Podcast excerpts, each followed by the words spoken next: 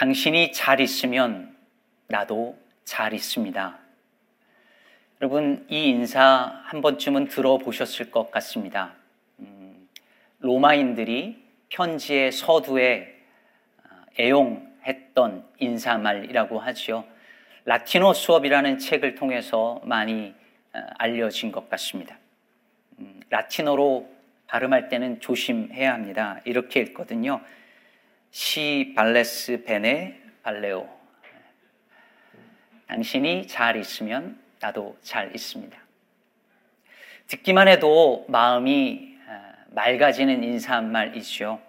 남이 어떻게 살든 말든 나만 행복하면 됐다라는 이 세상에서 그대가 평안해야 내가 평안하다 라는 인사말이 참 따뜻하게 다가옵니다. 사실 우리는 팬데믹을 지나면서 남이 잘 있어야 나도 잘 있을 수 있다라고 하는 레슨을 얻었죠. 누군가의 생명, 누군가의 건강이 나와 직결되어져 있다는 것. 그래서 누군가가 잘 있지 못하면 나도 잘 있을 수 없다라고 하는 것을 우리는 아프게 뼈저리게 배웠습니다. 물론 너무 쉽게 잊어버리는 것이 문제이지만 말입니다. 사실 지난 주간에 우리는 잘 잊지 못했습니다. 우리에게 꼭 무슨 일이 있어서가 아니라 우리 주변에 그리고 저 멀리 너무 많은 사람들이 잘 잊지 못했기 때문입니다.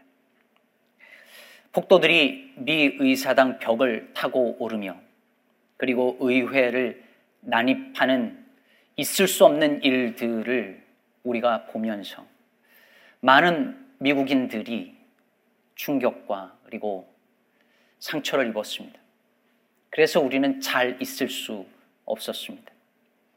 그리고 한국에서 양부모의 학대로 안타깝게 사망한 16개월 되는 그 아이 정인이로 인하여서 한국 사회가 많은 슬픔과 또 충격에 휩싸였습니다. 그래서 우리는 잘 있을 수 없었습니다. 저는 지난 두 주간에, 지난 주간에 일어난 그 두 가지 사건을 보면서 인간이란 도대체 무엇인가? 라는 질문과 함께 도대체 우리가 믿는 신앙은 무엇인가? 라는 질문을 심각하게 던지지 않을 수 없었습니다. 두 돌도 안 된 아이의 장기가 다 파열되도록 아이를 때리고 장기 뒤쪽에 있다고 우리가 알고 있는 그 췌장이 교통사고 수준으로 절단되도록 만든 그 양부모가 기독교인이며 심지어 두 사람 모두 목사의 아들이고 딸이라는 사실 앞에 기가 막혔습니다. 사람들은 어떻게 신앙을 가진 사람이 더군다나 목사의 아들, 딸들이 어떻게 그럴 수 있을까라고 묻습니다. 그런데 저는 조심스럽지만 다른 의구심이 들었습니다. 혹시 그들이 가진 신앙이 그들을 그렇게 만든 원인 중에 하나가 아니었을까? 그리고 목사 자녀라는 허울이 그것을 강화하도록 만든 건 아니었을까? 조심스럽지만 그런 생각을 했습니다. 미 의사당에 난입한 폭도들 사진들이 영상들이 뉴스를 통해서 보여지는데 저 같은 목사의 눈에도 눈에 금방 들어오는 사진들, 이미지들, 문구들이 있었습니다. 이런 것들입니다. Jesus 2020 그리고 예수 이미지와 이스라엘 국기 그리고 God, Gun and Trump sign 그리고 저기 작게 보이지만 Jesus saves 여러분 그냥 지나칠 수 있지만 저 Jesus Saves는 다음 사진에서 보는 것 같이 과거 백인 우월주의자들인 KKK가 사용하던 문구였습니다. 저 모습들을 보면서 누군가는 어떻게 기독교인들이 저럴 수 있지라고 묻습니다. 그러나 저는 저들이 가진 신앙이 저들을 저렇게 만들었다고 생각합니다. 그리고 바로 여기에 저의 깊은 고민이 있습니다. 오늘 본문에 보면 세례 요한이 요단강에서 회개의 세례를 베푸는데 많은 사람들이 모여듭니다. 아마 대부분 다 유대인이었을 것 같습니다. 그 다음 맥락을 보면 그를, 그것을 짐작하게 만듭니다. 그런데 세례 요한이 그들을 향해서 독서를 내 뿜습니다. 독사의 자식들아, 누가 너희에게 일러 장차 올 진노를 피하라 하더냐. 요한은 청중의 비위를 맞추거나 듣기 좋은 말만 하는 오늘날의 흔한 설교자와 같지 않았습니다. 요한의 사명은 심판주로 오실 메시아의 그 길을 예비하는 것이었으니까요. 요한이 8절에서 이렇게 말합니다. 그러므로 회개에 합당한 열매를 맺고 속으로 아브라함이 우리 조상이라 말하지 말라. 내가 너희에게 이르노니 하나님이 능히 이 돌들로도 아브라함의 자손이 되게 하시리라. 자신들을 아브라함의 자손이라고 생각하는 그들을 향해 세례 요한이 너희는 아브라함의 자손이 아니라 독사의 자식, 즉 뱀의 후손이다. 그러니 안전하다고 착각하지 마라 라고 말하고 있는 것입니다. 그렇다면 여러분, 이 구절에서 확인할 수 있는 바, 이들이 계속해서 하나님 보시기에 불의하게 살면서도 돌이키지 않고 그러면서도 안심할 수 있었던 이유가 무엇이었다는 말일까요? 자신들이 아브라함 자손이라는 그것에 대한 믿음이었습니다. 그 특별한 신분이 아브라함의 자손이라고 하는 그 위치가 그 신분이 자신들을 안전하게 해준다고 믿었고 그래서 그 불의한 삶의 방식에서 돌이키지도 않으면서 안심하고 살았던 것입니다. 어떻게 살든지 그들은 하나님께서 복 주시겠다고 약속하신 아브라함의 언약 백성이니까요. 그런데 요한이 착각하지 말라는 겁니다. 하나님은 이 돌들로도 아브라함의 자손이 되게 하는 분이시니 너희가 회개에 합당한 열매를 맺지 않으면 찍혀 불에 던져질 것이다 라고 단호하게 말합니다. 이것이 많은 개신교인들이 쉽게 빠지는 착각입니다. 우리는 예수 믿고 구원받았으니 이제 괜찮을 거라고 생각합니다. 어떻게 살든지 간에 크게 잘못하지 않으면 당연히 천국 간다고 믿어 의심치 않습니다. 특히요, 교회 생활 오래 하고, 그러다가 집사되고 권사되고, 장로 직분 받고 나면 자신의 구원의 문제에 대해서 심각하게 고민하지 않습니다. 목사는 더 그렇습니다. 나 이렇게 믿어도 되나? 나 이렇게 살아도 정말 하나님 앞에서 나 정말 괜찮나?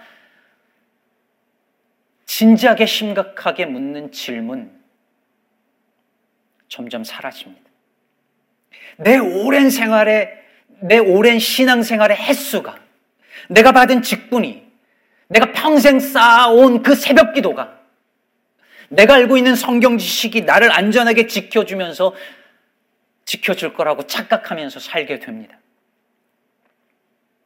교회를 다니고요. 예배를 드리고, 기도하고 찬양하고, 성경을 읽고 교회 봉사하다 보면 내가 좀 괜찮은 사람이라는 생각이 들기 마련입니다. 좀 좋은 사람, 내가 그래도 나쁜 사람은 아니라는 생각이 듭니다. 그렇게 자기 의와 종교적인 의가 계속 쌓아지다 보면 어느새 심각한 문제에 이릅니다. 내가 누군지 내 실체를 제대로 볼 수 없게 됩니다. 외적인 허울에 가려서 내 내면의 문제를 정직하게 들여다 보기 어려워집니다. 사울의 눈에 끼어 있던 그 비늘 같은 것이 자신과 세상을 제대로 볼 수 없게 만듭니다. 아브라함이라는 아브라함의 자손이라는 착각에 빠져서 어느새 독사의 자식이 되어 버렸다는 사실을 깨닫지 못하는 것입니다. 한민복 시인의 죄라는 시에 보면 이런 구절들이 있습니다. 오염시키지 말자. 죄란 말. 칼날처럼 섬뜩 빛나야 한다. 건성으로 느껴 죄의 날 무뎌질 때 삶은 흔들린다. 나를 세워 등이 아닌 나를 대면하여 할 일과 하지 말아야 할 일 구분하며 살 수 있게 마음아 무뎌지지 말자.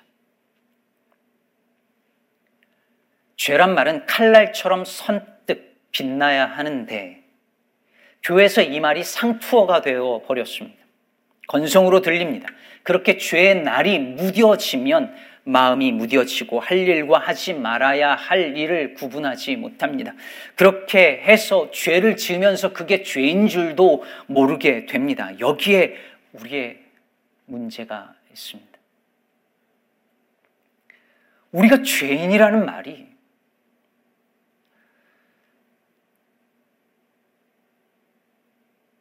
그 말을 들어도 아무 충격이 없습니다.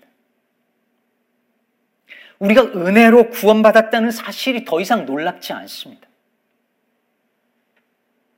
사랑하는 여러분, 우리는 말씀 묵상이나 설교를 듣고 난 후 뭔가를 깨닫거나 감동을 받고 나면 내 일상에서 삶의 방식을 단 하나도 바꾸지 않아도 내가 그 말씀에서 요구하는 것을 지킨 것처럼 착각할 수 있는 사람들입니다. 회개 드리, 회개 기도를 드리고 나면 그 회개에 합당한 열매를 단 하나도 맺지 않고도 마치 회개했다고, 아니, 용서받았다고 착각할 수 있는 사람들이 바로 저와 여러분들입니다.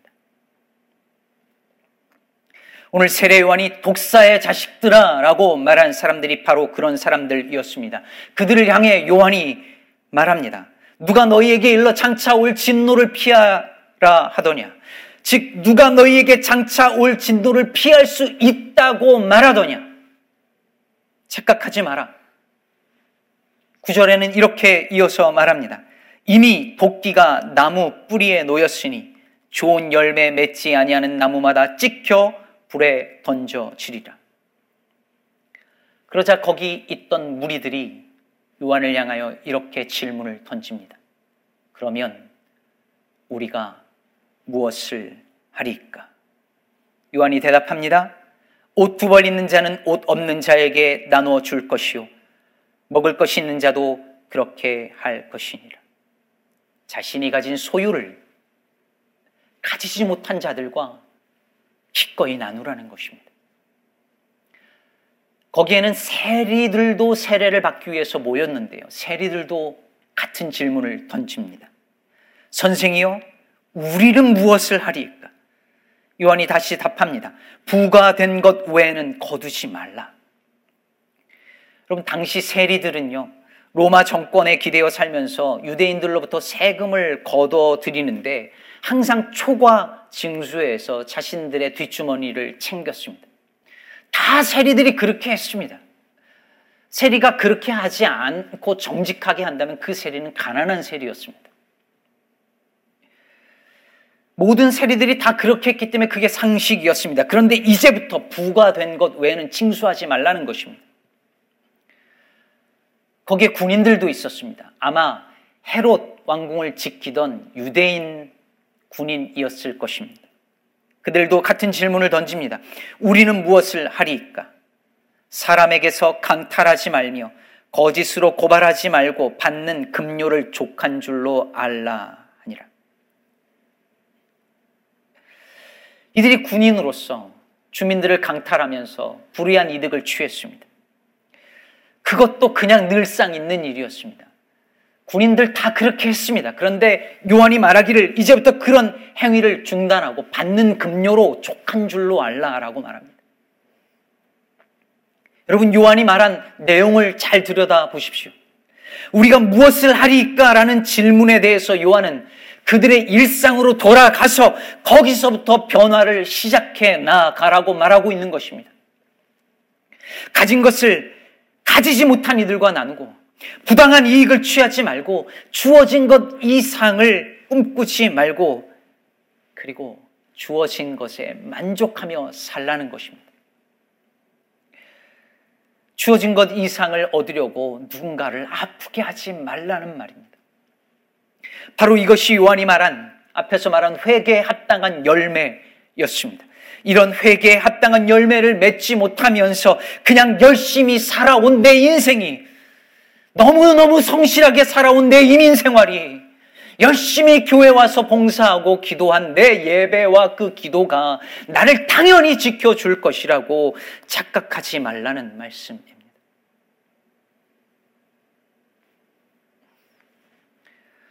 성서 유니온의 김주련, 김주련 대표가 최근에 어린이를 위한 신앙 낱말 사전이라는 책을 냈는데요. 이 책은 우리가 교회에서 일상적으로 쓰는 말들, 이 종교의 언어를 아이들의 언어로 풀어 쓴 책입니다. 어른들도 읽으면 매우 유익할 만한 책인데요. 예를 들면 구원에 대해서는 이렇게 말합니다. 구원은 소방관의 도움을 받아 불이 난 집에서 무사히 밖으로 나오게 되는 거예요. 죄에 대해서는 이렇게 풀었습니다. 죄는 나만 생각하는 거예요. 언제나 나 혼자만 더 좋은 것을 차지하고 싶어 하는 마음이에요. 여러분, 이렇게 클리셰가 된 우리들의 상투어가 된 우리들의 신앙 언어를 일상 언어로 바꾸는 게 얼마나 중요한지 모릅니다. 거기서부터 우리가 그냥 당연하다고 생각했던 것들이 낯설어지고 새로워지거든요. 이 책에서 회개에 대하여서 이렇게 설명합니다. 회개는 잘못된 길로 가고 있다는 걸 알았을 때 얼른 방향을 바꾸는 거예요.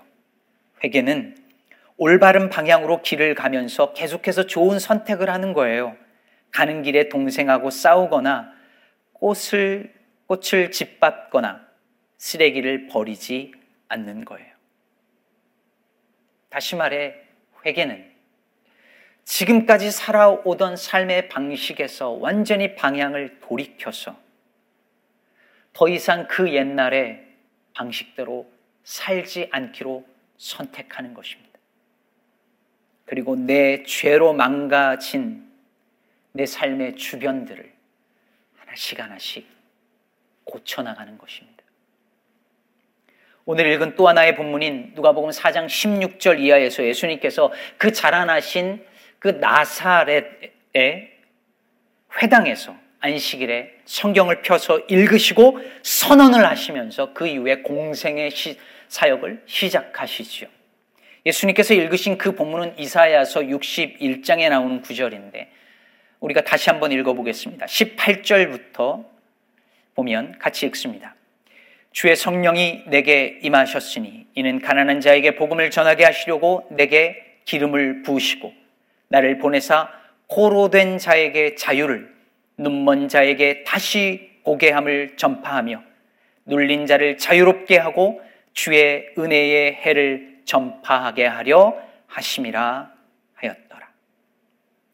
여기서 예수님께서 아주 분명하게 누가복음 그리고 사도행전에서 누가가 계속해서 강조하는 바 예수의 복음은 가난한 자들을 위한 복음이고 예수님은 가난한 자들을 위해서 오셨다라고 말하고 있습니다. 여기서 가난한 자라고 하는 것은 이후에 말하고 있는 포로된 자, 눈먼 자, 눌린 자처럼 모든 사회적 약자들을 말하는 말입니다. 예수님께서 이들을 위해서 오셨다라고 말씀하시면서 끝부분에 이렇게 말씀하시죠. 주의 은혜의 해를 전파하게 하려 하심이라. 그럼 여기서 주의 은혜의 해는 희년을 가리키는 단어입니다. 성경에서 희년은 매 70년마다 모든 종들이 해방되어서 자유의 몸이 되고 심지어 땅도 해방되어 쉼을 누리게 되는 해이지요. 예수께서 이 희년을 전파하러 오셨다라고 말씀하고 있습니다. 한마디로 말하면 깨지고 망가진, 죄로 인해서 깨지고 망가진 사람들과 세상을 고치고 회복시키려고 오셨다는 말씀입니다. 이 지점에서 노래가 하나 생각이 났어요. 가수 한영애 씨가 부른 조율이라는 노래 아시지요? 가사가 이렇습니다. 알고 있지, 꽃들은. 따뜻한 5월이면 꽃을 피워야 한다는 것을.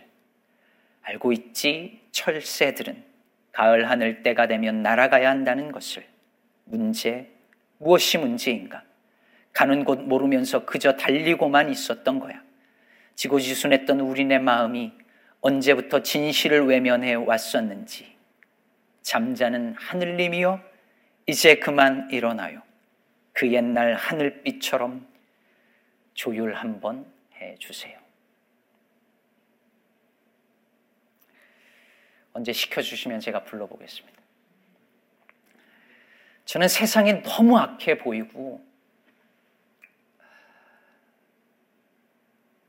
정말 어떻게 해도 소망이 없다고 느껴질 때 이 노래가 생각납니다. 제발 이 세상 조율 한번 해 주십시오.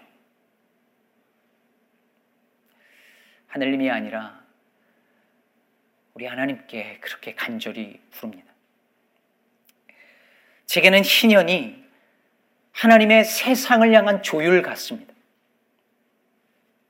사람이 사람을 미워하고 자연을 함부로 사용하면서 망가진 사람들의 마음과 관계, 세상 구석구석을 고치고 회복시켜 조율해 가시는 그 해가 신년 같습니다. 그러면 우리가 무엇을 하리까? 라는 질문에 세례요한이 요구한 것들도 마찬가지였습니다. 당신들의 일상으로 돌아가서 당신들로 인해서 망가진 그 주변들을 다시 고쳐 놓으라는 것입니다. 본래 믿음은 말씀을 기준음 삼아서 내 일상을 조율해 나가는 것이니까요. 이번이, 이번에 복도들이 의사당을 휩쓸고 간 이후에 여러분들도 기사를 혹시 보셨을 텐데 그 난장판이 된 국회의사당을 묵묵히 치우던 한 의원이 있었습니다. 앤디 킴이라고 하는 한국계 의원인데요. 어, 뉴저지 제3구의 그 연방 하원 의원입니다. 이분이 그 난장판이 된 의사당에서 묵묵히 쓰레기를 주었어요. 그러면서 그가 한 말이 제 마음에 남았습니다. 사랑하는 어떤 것이 망가진 것을 보았을 때 누구라도 고치고 싶을 것이다. 자기는 그 국회를 사랑하고 국회의사당을 사랑하고 그러니 망가진 모습을 보고 뭔가라도 해야 했다는 말이죠. 사랑하는 여러분, 우리는 지난주 미국의 민주주의가 망가진 것을 보았습니다. 우리가 살고 있는 이 사회를 바치고 있는 구조가 망가진 것입니다. 한국에서는 한 기독교인 가정에서 인간성 자체가 망가진 것을 보았습니다. 그렇다면 우리도 물어야 하지 않을까요? 그러면 우리는 무엇을 하리까? 그리고 그 망가진 것을 고치기 위해서 우리가 할 일을 찾아야 하지 않을까요? 망가진 민주주의를 고치는 일은 너무 크고 벅차고 먼 일일지도 모르겠습니다. 그러나 우리의 일상을 고쳐나갈 수는 있습니다. 말씀을 기준 삼아 조율할 수는 있습니다. 그러므로 계속 끈질기게 물어야 합니다. 그러면 우리는 무엇을 하리까? 그러면 나는 어떻게 살아야 할까? 그러면 나는 무엇을 할 수 있을까? 내가 지금 이 자리에서 할 수 있는 일은 무엇일까? 물어야 합니다. 내가 할 수 있는 일은 아주 작은 일일지도 모릅니다. 그저 쓰레기를 줍는 일이거나 정종수 시인이 말했듯이 길가에 돌 하나 주어 신장로 끝에 옮겨 놓는 일 정도일지 모릅니다. 하지만 괜찮습니다. 주께서 양과 염소를 나누실 때 양편에 섰던 그 사람들이 한 일은 그저 누군가에게 물 한 잔 건네는 일, 누군가에게 옷 한 벌 건네는 일이었으니까요. 반면에 염소 쪽에 섰던 이들이 무슨 엄청난 죄악을 나쁜 일을 한 것이 아니었습니다. 그저 아무것도 안 한 것 뿐이었습니다. 누군가 말했습니다. 악이 승리하기 위한 유일한 조건은 선한 사람들이 아무것도 하지 않는 것이다. 사랑하는 성도 여러분, 그러면 나는 무엇을 할 것인가? 말씀 앞에서 오늘 물으십시오. 그리고 깨달은 그 작은 일 하나를 오늘 행하시기 바랍니다.